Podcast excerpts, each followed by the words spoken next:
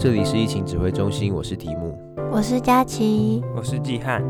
我们用艺术新闻来讨论艺术与世界的关系。这是我们录第三次，第三次，对，可以这么说。太棒了，太开心了。从礼拜天录到礼拜一，礼拜天先录了一次，然后我们觉得内容上太严肃，太尴尬了。然后我们就整个又从头到尾录了一遍，觉得这次可以了。然后我们在后置的时候发现，有一位伙伴的音轨有非常非常多的状况。对不起大家，我代替我的 MacBook Air，对不起大家。像是熬夜很久的人，一直断片，然后突然又接起来那种感觉，就是讲话让就就这样这种感觉，所以我们就整个在周间又相约了一次。唉。可以可以，今天可以的，不要 不要叹气。所以大家听到的会不会是第四次呢？如果是第四次，你们现在也听不到我们现在讲的这段话。希望这一次你们听得到我们现在讲的这段话。希望大家可以听得到。那我们就进入今天的新闻。今天我们要来介绍空总哦。以发展当代艺术、科技艺术、社会创新为核心的 C-LAB 空总台湾当代文化实验场，近日因预算遭到删减，而让这一块不同于华山、松烟等以文创经济为主的艺术园区获得各界的关注。空总就是空军总司令部，那以前是一个军事用地，在大安区那边，然后现在叫做台湾文化当代实验场，简称 C-LAB。季汉有去过空总吗？我第一次去那边是大二的一个晚上，就算是三年前吧。那时候是去参加一个敲敲打打工作坊，那就是用瓶盖搭配一些小型的电子材料做成的一个吊饰，在你身上可以别着，然后会一直闪烁。后来去的那次是去他们造流去做声音教学。哦，对对对，那时候空总的。那一栋我不清楚那一栋的名字叫做什么了，不过那时候 C-LAB 的办公室还没有成立起来，所以空间是开放给大家进驻的。然后我们就在那边进行一次声音教学。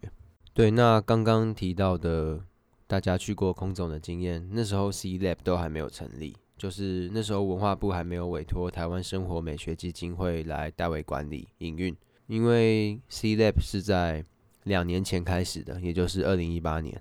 在那之后，开始有比较多完整的策展跟具实验性的展览吧。不过在那之后的我就不太熟了耶。那是那之后就比较少去逛展，都被困在药山上，下不了山。后来 C-LAB 成立之后，他们就是有三个推动的活动计划，就是当代艺术、科技媒体跟社会创新。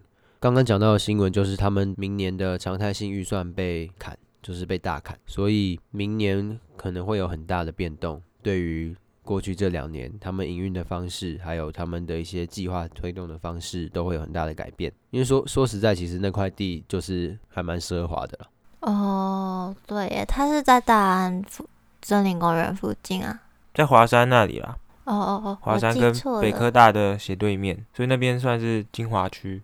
对，而且它的腹地是非常大的，就是有。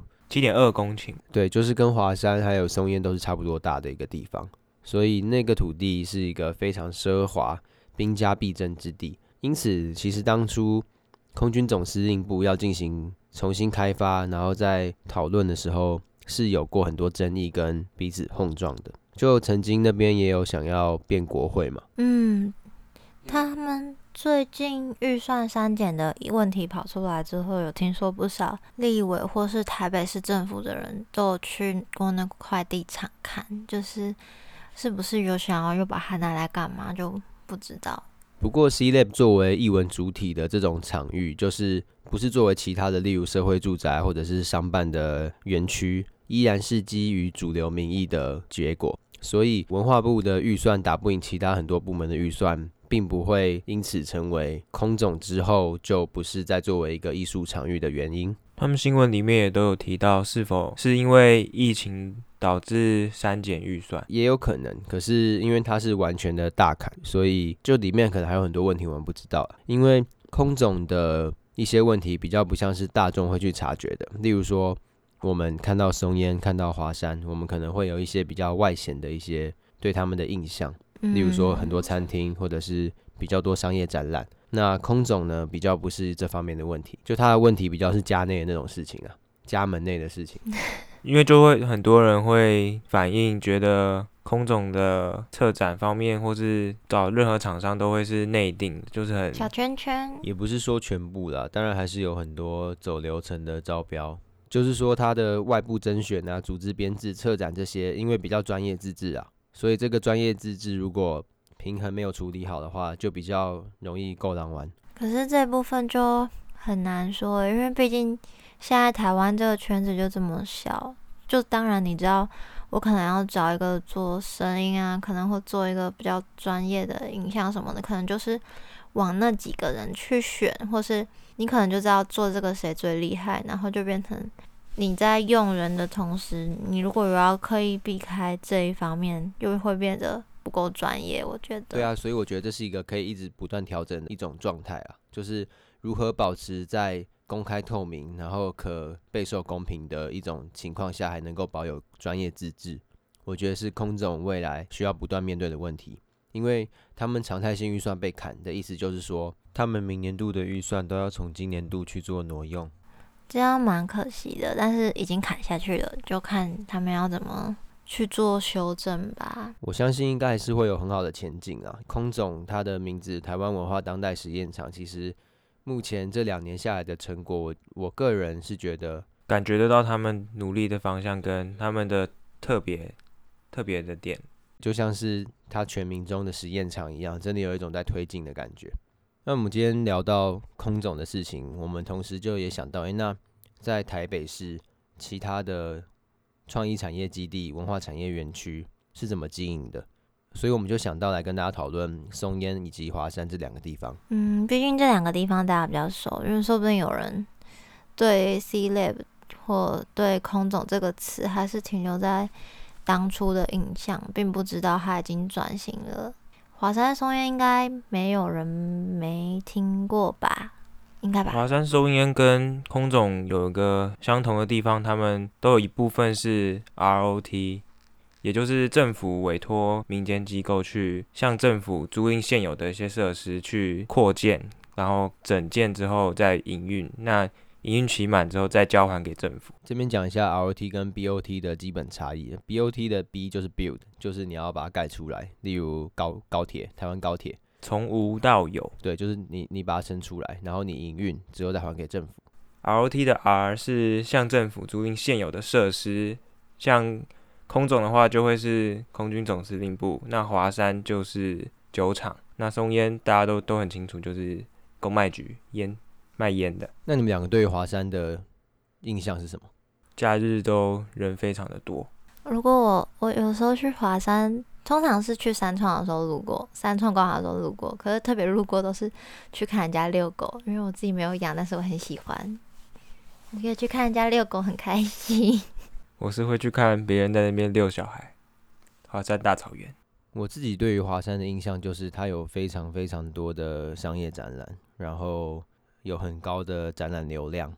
再来是会有一些艺人会去那边办演唱会，或者是一些比较小的乐团，就是 Legacy 嘛。对，华山 Legacy，那算是华山的有个特色，包括它旁边的光点华山也是。那你们会觉得华山的餐厅很多吗？蛮多的吧，我算一下，一、二、三、四，我记得的应该有超过四个。虽然我都没有吃过，可是常常路过。其实很多人都有反映华山的餐厅很多这个状况。经过合约的调查之后，才会发现现在华山的餐厅只有十五趴，占总使用其实只有十五趴。那你们知道总共合约里面？其实规范上，他们可以使用到几趴吗？嗯，二十。它可以到三十趴，所以其实可以再多一倍。只是当然，他们营运长有讲说，现在就是已经他觉得很饱和了，他也没有说我就是要顶到那三十趴。他们也是经过很多的考量吧，毕竟那些餐厅可以带来很直接的收益，而且是稳定的。对啊，因为其实华山文创园区是在接手五年之后才转亏为盈的。也是花蛮久的时间的，不知道其他的有没有赚。感觉华山已经是很多人去的了。台湾目前有五个跟华山是同一个计划的文创园区，有两个还没有开始正式对外营运，那其余两个都还是正在努力。哇，那是台南跟嘉义的，都是酒厂去改建的 ROT 案，应该都还是亏损状态吧。对，所以我们这样子就知道，其实不是非黑即白的啊，就不是直接说什么，就是华山很多餐厅啊，然后铜臭味很重啊，这些就其实不是这样，只是要反过来思考的是，园区内不是不能有这些餐厅和其他商店，而是这些复合式的消费还有体验活动，对这个群体的创新发展要有加成的效果，才能将创意的生产与消费活动在同时同地的进行。然后把它们结合，才可以整体的提升这个群聚的经营效率，而不是这么的分开的。这才是大众观感上会比较差的原因，因为他们分得太开。那讲到松烟，你们对于松烟的印象是什么？刚刚提到华山，少补充一个，就是学长姐的毕业展登出台北，那也是我对华山蛮大印象。所以提到松烟，想当然最有印象就是我们在那里长达。将近一个月的布展加展览时间，两个礼拜啦。不过你会有那么久的感觉，是我们从早上八点到晚上十点。你会有那么久的感觉，单纯是因为你很痛苦？没有啦，没有，真的。你你就觉得很无聊，然后想要赶快离开那里，所以你才会觉得两个礼拜。然后结果其实其实真的只有两个礼拜，并不是一个月。哎、欸，不是，你不要这样，很多人会听，我才没有觉得很痛苦。我要澄清。其实其实很痛苦也也不会怎么样啊，没有就没有很痛苦。好，那我们其实租两个礼拜，因为我们也没那么多钱，松烟的场租也是蛮高的。虽然他已经给我们打折了，学生是半价，而且讲到半价，今年因为疫情的关系，有非常多公部门都有预算来给一些优惠、一些折价，让大家有刺激一些消费。那在这个情况下，松山文创园区它其实没有任何的优惠，它反而还变相性的涨价。但他们也回应，他们并没有涨价啊。他们的确没有涨价，因为他们是取消一些优惠。他们的回应是希望提高策展的品质，达到财务自主。目前会先照计划书进行，未来将视状况调整营运模式。啊，取消长期的优惠不就涨价吗？对消费者来说就是涨价了。所以这样子的情况就会一直让人觉得比较忧心，是因为时常我们不是觉得这个组织不应该赚钱，因为他出来工作都是混口饭吃。他今天去做那个政府的标案，拿到了 ROT，他一定也有他希望获得的利益。就像我们前面讲的专业自治、空总的专业自治的问题，这些都不是非黑即白的，而是这个平衡到底要去怎么拿捏。因为很多这样的案例都会让大家觉得。以 LOT 方式经营的文创园区已经完全变成获利导向，而不是真正的要推动文化产业。松烟是不是也还没有转？我不清楚松山文创园区有没有转亏为盈。不过今年因为他们被取消了非常非常多的展演，或者是不一定是取消，而是就是没有任何展演的活动，所以导致他们九月起的资金缺口有两千四百万元，营运上是有些困难。只是大家也没有想要他们这样一直亏损到倒闭下去啦。其实，只是因为策展常常在看的时候，纯粹推广艺术的展览比例上的确不是很高。我觉得他们在整个园区里面规划的餐厅跟展览的比例，它里面如果要规划很多餐厅，其实大家也不会真的到那么反感。但是我们要知道。他们赚来的钱是有拿去做他们长期的规划，例如说推动某一部分的艺术展演，或是推推向给不同不同的大众，而不是只是他们把钱赚去花掉。对啊，也就是说，就是其实我觉得很重要，就是不要那么假掰啦。就是你想要拿这块地做什么，你就直接说。那如果你不直接说你这块地要干嘛，就是虚耗大家的税金，还有跟大家有限的时光，就是还蛮不值得的。因为其实是。台北市有一个首都文化双轴线的政策，分别有分南北向跟东西向的。那南北向最北就是芝山捷运站旁边的台湾戏曲中心，然后再来往下就是剑潭捷运站的贡丸跟筷子，就是台北表演艺术中心，简称北艺，简称北艺，是哦，简称北艺哦，新闻都会讲北艺哦，所以校舍迁地了这样，好，然后隔了。隔了一条河就是台北市立美术馆嘛，再往下就是中山那边的台北当代艺术馆，继续往南是台湾博物馆跟历史博物馆，还有国家两庭院。这个南北向的是艺术及博物馆廊带，东西向的是文化创新廊带。从最东边就是北部流行音乐中心，也就是上一次南港通电白昼之夜举办的地方。然后再来往西边是铁道博物馆园区，再来就是我们刚刚提到的松山文创园区、街道空总以及建国啤酒厂，再来就是华山文创园区，最后是铁道部园区，终点停在台北北门，也就是第一届白昼之夜的地方。所以透过首都文化双轴线的这个视野，我们可以重新来审视这个城市对于文化产业还有创意产业的规划到底是什么。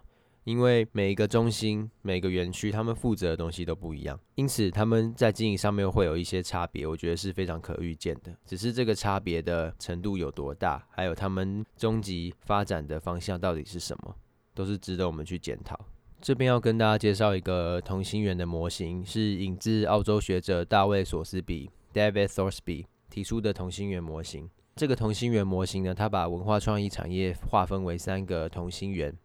由最里面，也就是最核心的产业是创造性艺术，例如文学、音乐等等，就是作品本身。对，那再来往外的呢是资源性产业，也就是艺术成分较低，但具高度文化意涵，例如书籍、电视、广播。那最外圈呢就是周边性产业，也就是文化内容的外溢，连带的一些经济效益啦，例如说广告啊，还有观光。像是华山的餐厅。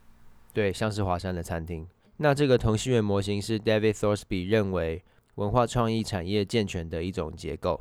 那我们之后再看创意产业基地还有文化产业园区的时候，都可以用这个同心圆模型来辅助自己思考这个园区这个基地是不是理想的状态，还是哪些地方还可以再更好。今天还有准备一些国外的案例，来看看其他城市、其他国家对于这部分有哪些我们值得学习的地方。这边要跟大家分享韩国坡州出版城。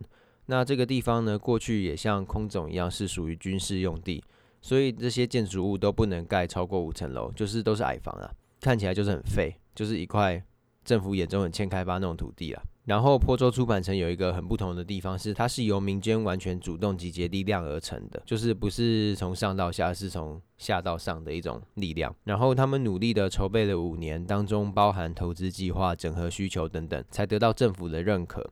那有了政府的认可，才可以有正式的使用土地面积的权利，而且政府也就开始提供补助来支持他们，让进驻的厂商前五年免税，后三年开始减半税。免税很多哎、欸，对啊，然后后三年还减半税的时候，就是很佛心啊，哦、还不够，还有还有还有还有水电也优惠，反正就是很佛，就真的是先亏到爆，再发展起来，就是就是感觉得到诚意的那种，就 Kimoji 比较好。啊，就反反观今年没有没事，然后然后这个坡州出版城呢，它很有意思的就是因为有有这些相对的好的优惠的环境，所以整个出版业呢的各种像是印刷业、出版商等等都进驻到这个园区里面。那同时，因为这是一个文创产业园区，并不是就是一个工业的一个地方，所以还是很开放大家一起去接触出版业的一些文化。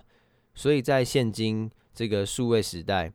韩国还是在世界的前十大的出版国里面，所以你的意思是说，他们会像台湾一些观光农场，或是那种客家染染织布的工厂，会有很多体验这样吗？对对对，就是在维持原本东西的运作下，还是鼓励民众参与，让他们能够接触到出版业的文化。然后另外一个艺术村叫做 Harry 艺术村，然后他他也在坡州主板城旁边啊，那边不知道是有什么问题，就就是这么佛，然后大家都很喜欢去那边，那边是是什么山林水秀之类的，就是、风水宝地，对，风水宝地说的很好。那反正这个 Harry 艺术村它也是由民间组成的啊，然后那边的人，那边的民间又特别有力量，是不是？啊，我不知道到底是发生什么事啊。那这个 Harry 艺术村并非单纯的艺术园区，它还是一个艺术产业中心。也就是说，在这个艺术村里面呢，它包含了完整的艺术生产机制，像是基本的生产，也就是有工作的空间可以让艺术家创作，然后再来是展示、传播，并且进一步还有交易和销售，就是很完整的一个艺术生产机制的一个中心啊。我们回过头来看这两个群聚发展初期，虽然都是由民间自发性的，不过在后期，政府都扮演了非常关键的角色，让这两个群聚有更扎实的基础和友善的条件，要不然那个水电。还有那个税，还有那个土地，民间怎么可能没有办法呢？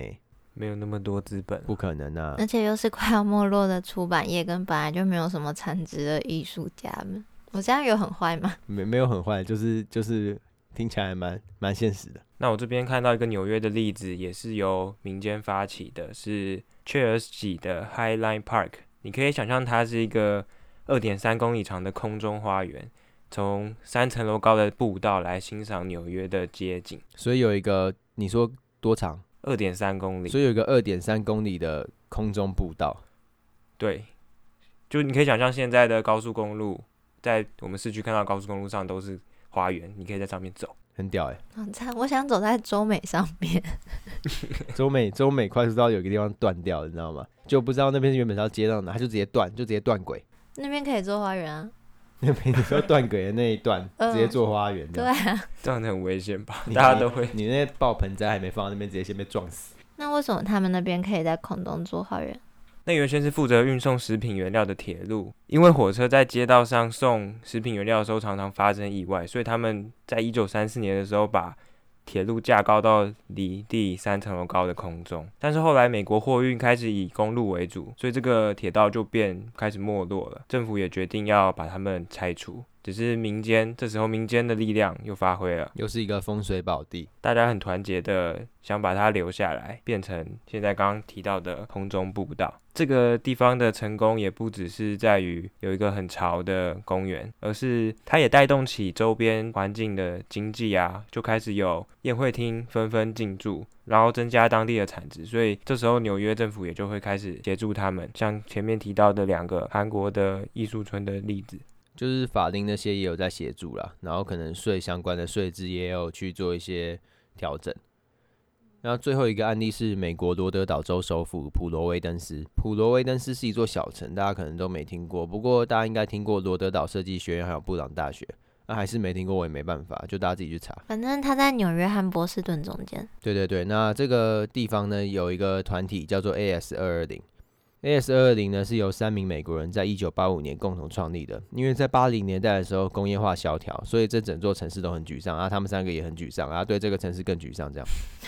太沮丧了吧？弥漫着沮丧的城市，就跟前面那几个风水宝地给人的感觉不太一样。他们是带有一种愤慨的力量，然后所以呢，工业化萧条会怎么样？就是很多地方就没人用嘛，就是会有一些废墟嘛，所以就会有一些老建筑物。那这个老建筑物呢，就被这几个人看中，他们就直接占领，就直接攻占。然后攻占到里面之后，他们在里面办演唱会，然后剧场演出还有展演活动，然后就办得很好，所以就越办越越好。那发展越来越好，就好到市长也在关切这样。那市长关切之后，他们等于就跟政府搭上线了嘛。那他们跟政府搭上线之后，就是开始有一些密切的合作。那就这样经营了十年，才真正的拥有一栋属于自己的空间。而如今 AS 二二零，它已经拓展到拥有三栋房子，好夸张哦！就是一个海蟑螂打天下的一种感人的故事啊。没有海蟑螂侵占的是法拍屋啦，它不一样，那个是老建筑啊。然后这三栋建筑物有几个共同点啊，就是一楼是展间、餐厅和聚会空间。那这个一楼呢，就可以维持整个空间的营运。然后再来是二楼，二楼是教室与工厂。那说到教室，就会提到 AS 二二零下面还有一个子团体是 AS 二二零青年。那这个青年团体呢，就会跟当地的青少年团体合作。并且支持辅导当地十四岁到二十一岁的青少年学习创意写作、舞蹈、音乐或摄影等等，就是每周就是很佛的提供约二十多堂免费的课程。那我每次我我我看到有一些团体有关于青年的一些辅导，我就觉得很蛮感动的，因为我觉得这是完全没有产值的一件事情。毕竟如果要赚钱的话，应该是开一些付费课程给已经退休有时间的。人去报名参加的，对啊，所以这个二楼的教室跟工厂就是拿来做这件事情。三楼、四楼更否，两层楼都是给艺术家的廉价住宅或是工作室。他的三，他在三栋房子里面都有规划这样子的空间。对，所以就是说，一楼就是负责营运，二楼负责展演跟教育，三四楼则是可以支持经济状况较艰困的艺术家，并且就可以把艺术产能留在这个地方。我想也去住哦。可是我英文不行。那季汉，你英文可以吗？我可以。啊、那你可以去住诶，感觉不错哦。我也想去住，所以我就开始有查一些入住有没有什么条件。他可能大家想说，可能就会是你的，你不能赚太多钱嘛。嗯。但是你也不用担心，你也可以是有钱人，你也是可以去住。你没钱，你也可以去住。就是那个它的门槛并不是完全不行的。哦。有钱人去住就多交一点，这样。不是在于你的收入是多少，而是他会要你提出你对这个空间会有什么贡献，或是你在这个空间里面的必要性。然后其实这些展览的空间，它其实蛮多元的，就是有工作空间，包含印刷厂啊，然后多媒体实验室、数位摄影棚、黑盒子剧场、排练场、录音室等等，就是还蛮包山包海的啦。而且 AS 二零的空间有一个最基本的价值，也就是他们团体当初成立时的一个核心价值，就是开放。而这个开放演变到一个实体的空间呢，带来的就是 affordable，也就是负担得起的，就是白话就是平价啦。只是我比较喜欢用负担得起，因为我觉得负担得起好像比较人味一点，平价好像比较廉价的感觉。什么平价热潮？平价热潮怎么了吗？就听起来比较廉价啊。才没有，没有吗？那那我自己自我感觉不好。那所以说，因为这个 AS220 他们成功的带动了整个周边的经济，还有整个周边的文化。所以在二零一四年十一月的时候，罗德岛还普选，也就是公投啦。他们公投发行了创意与文化经济公债的提案，然后总值高达三千五百万美元。那这个钱是要拿来干嘛？就是拿来整建，还有资助艺术和文字保存空间，包含 AS 二二零在内，还有九个相关表演艺术机构也都在这个资助名单当中。所以这整个提案呢，总共累积至今已经创造了一千九百个工作机会。和每年一亿五千万美元的经济规模，所以说其实就真的不是赚不赚不到钱的问题，我觉得真的就是你核心到底要干嘛的问题。很清楚自己要往哪里去，然后并大家都一起想要往一起一起努力往那个方向就可以。对啊，这不就是皆大欢喜吗？这就是核心价值的力量，做人要有核心价值啊。对，做人要有核心价值，所以而且他们因为还现在握有建物和社群嘛，反正他们现在就有有点大尾了。所以在市政发言上就是有不同的影响力，因此从开始到现在已经跟六任市长都交手了，都还是稳稳稳稳的、妥妥的这样。市长才不敢跟他们作对，会被他们做掉。现在是什么民兵组织？我觉得，我觉得最厉害的是他们在二零一三年竟然可以让他们的罗德岛州成为艺术州，就是不止影响市长，还影响整个。对对对，他们真的感觉非常的非常的拼命啊。所以对照国外的由下而上，政府比较少干预，但是解决政策和法令，因为很多问题不是民间可以解决的，就是例如说刚刚讲的法令啊、政策、空间，这些都是需要靠政府去协助的。所以政府有没有将创意塑造列在国家发展的核心里面呢？就是一个很明显的问题，因为它就可以制造比较友善的环境，同时它就可以推动国家进步和发展。从刚刚的案例看起来都是嘛。当然，我们没有实际去到那边，所以我们没办法跟大家讲。我们像是我们讲华山和松烟这种比较亲身的经历，我们也是透过资料。不过，我们讲的这些案例的确有很多可以参考的价值。所以回过头来，就是最重要的还是经营的策略是什么，还有它的核心价值到底是什么。嗯，虽然台湾真的很难，就从占领空屋来。变成一个很大的发展组织。对，因为我们这一集播完之后，下个礼拜就新闻就报各地空屋占领潮，就是各种空屋占领。